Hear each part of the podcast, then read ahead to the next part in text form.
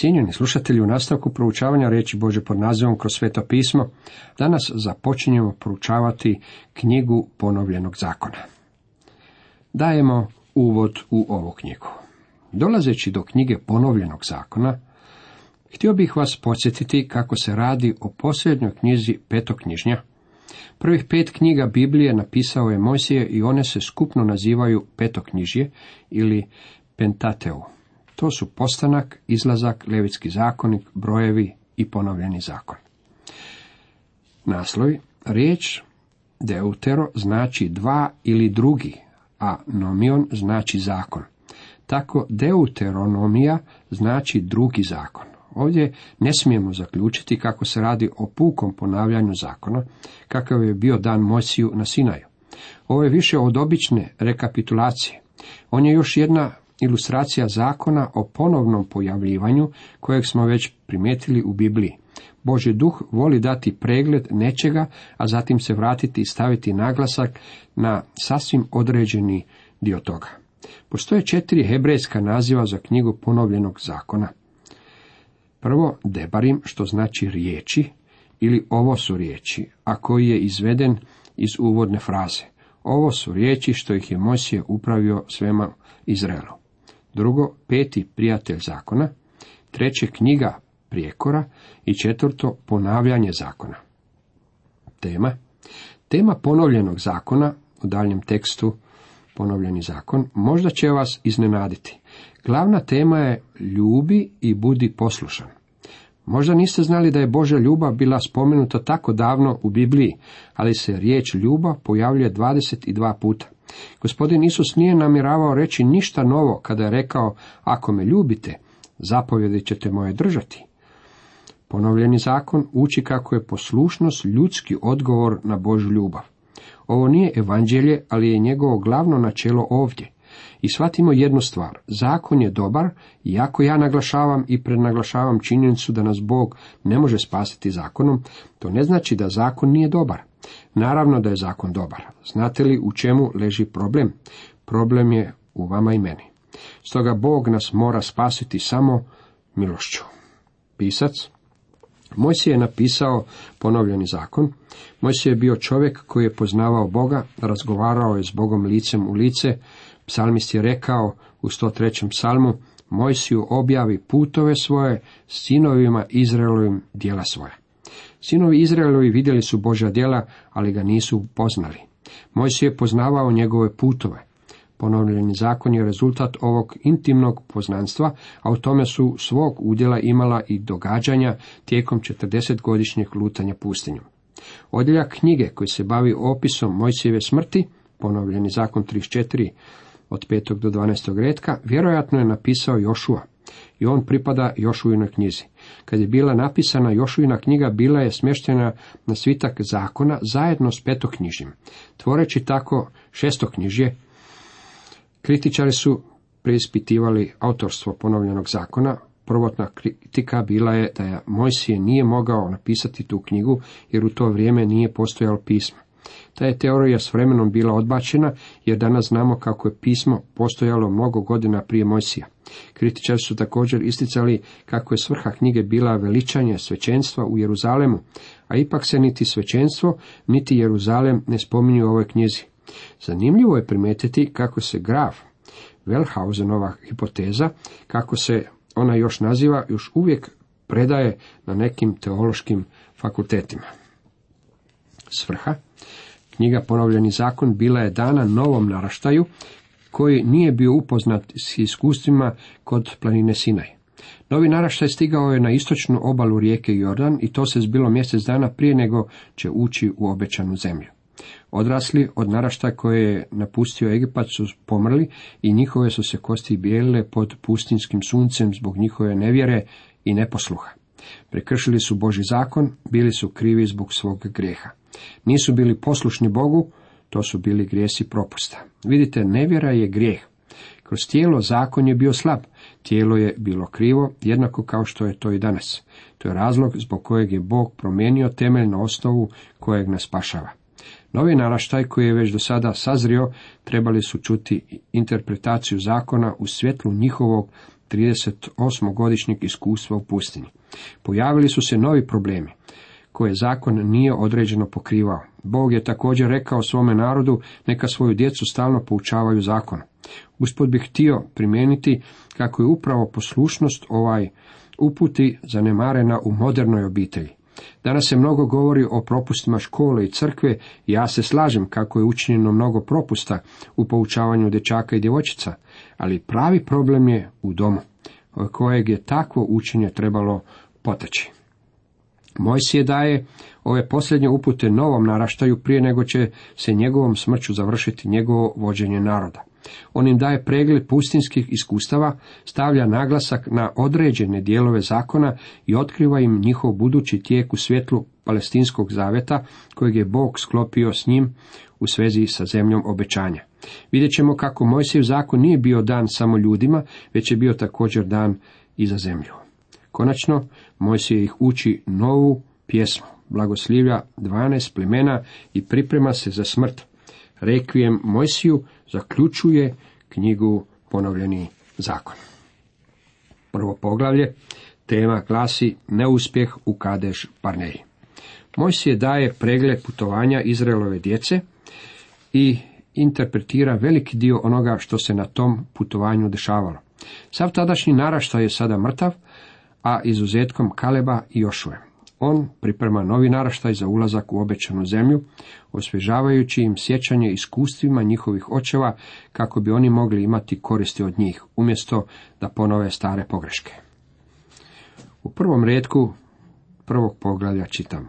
Ovo su riječi što ih je Mojsije upravio svemu Izraelu s onu stranu Jordana, u pustinji, u Arabi nasuprot Sufu, između Parana i Tofela, Labana, Hazerota i Di Zahaba. Ja sam bio na tom području. Sa planine nebo gledao sam u obećanu zemlju, čak se mogao vidjeti Jeruzalem, ali mi ono što sam vidio nimalo nije izgledalo kao obećana zemlja. Izgledalo je poput pustoši i to mi je otkrilo mnogo onome što se dešavalo s tom zemljom i u njoj kroz sva ova stoljeća.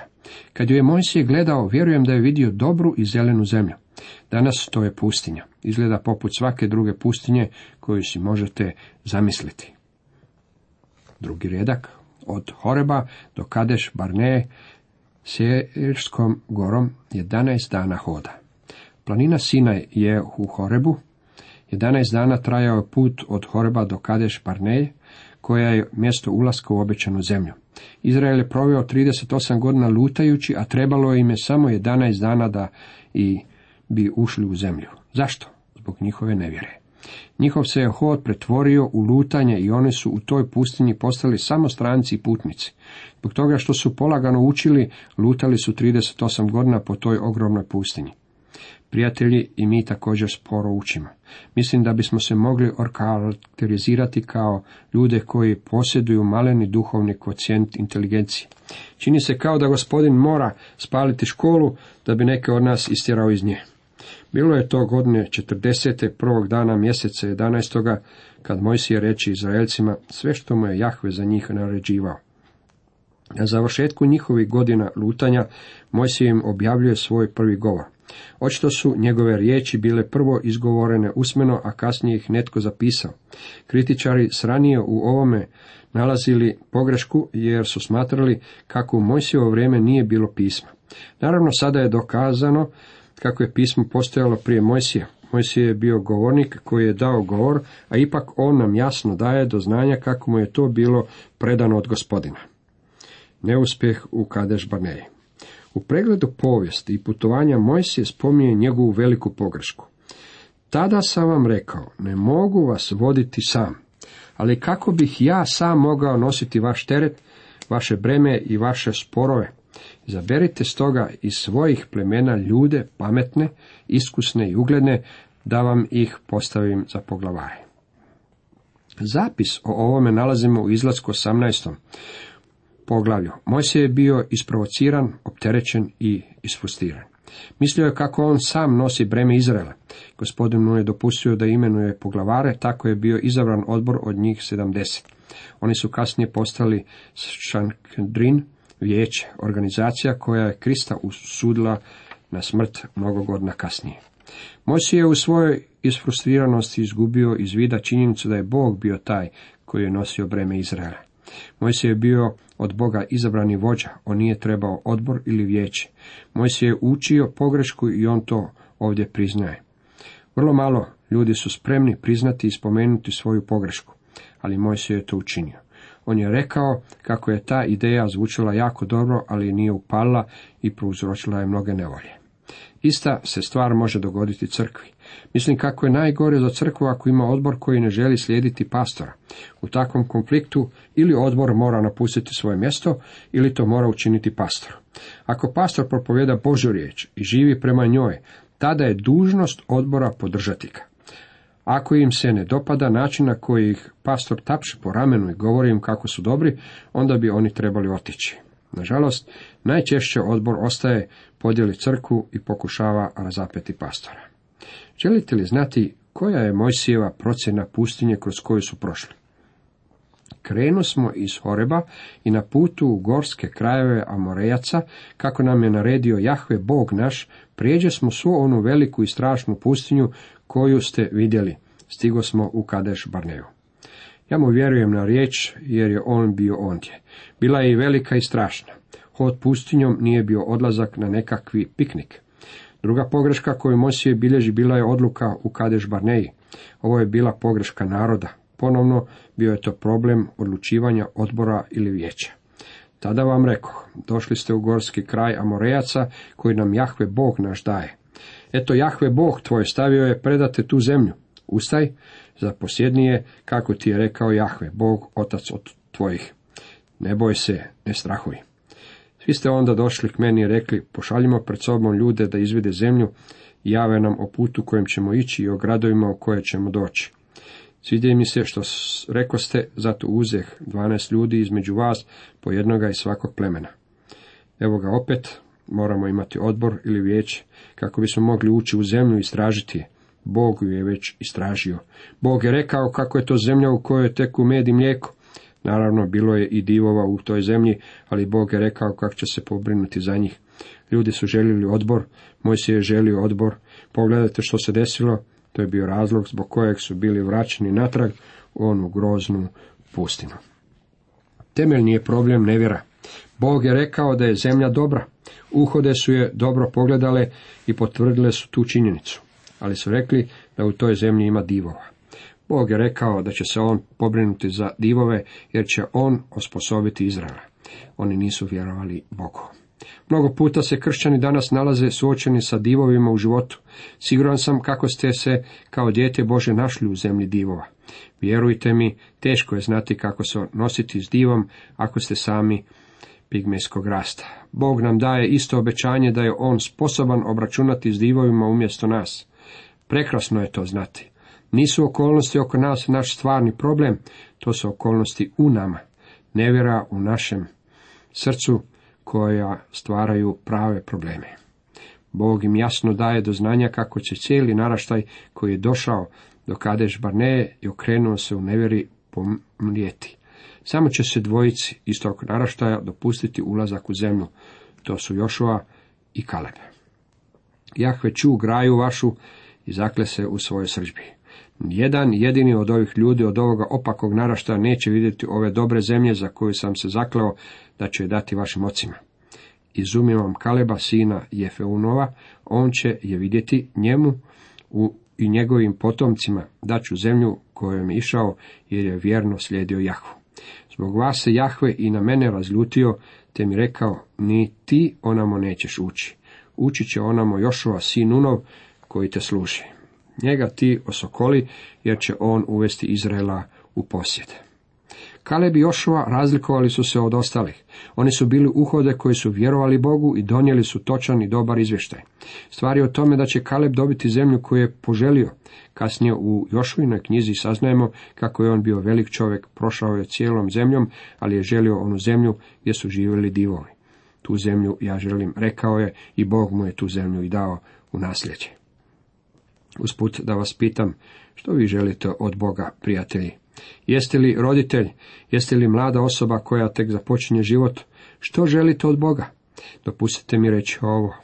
Ako mislite sjediti na markini sa strane i to dobiti, varate se. Ima mnogo ljudi koji misle kako je dovoljno samo sjediti i moliti i moliti i moliti.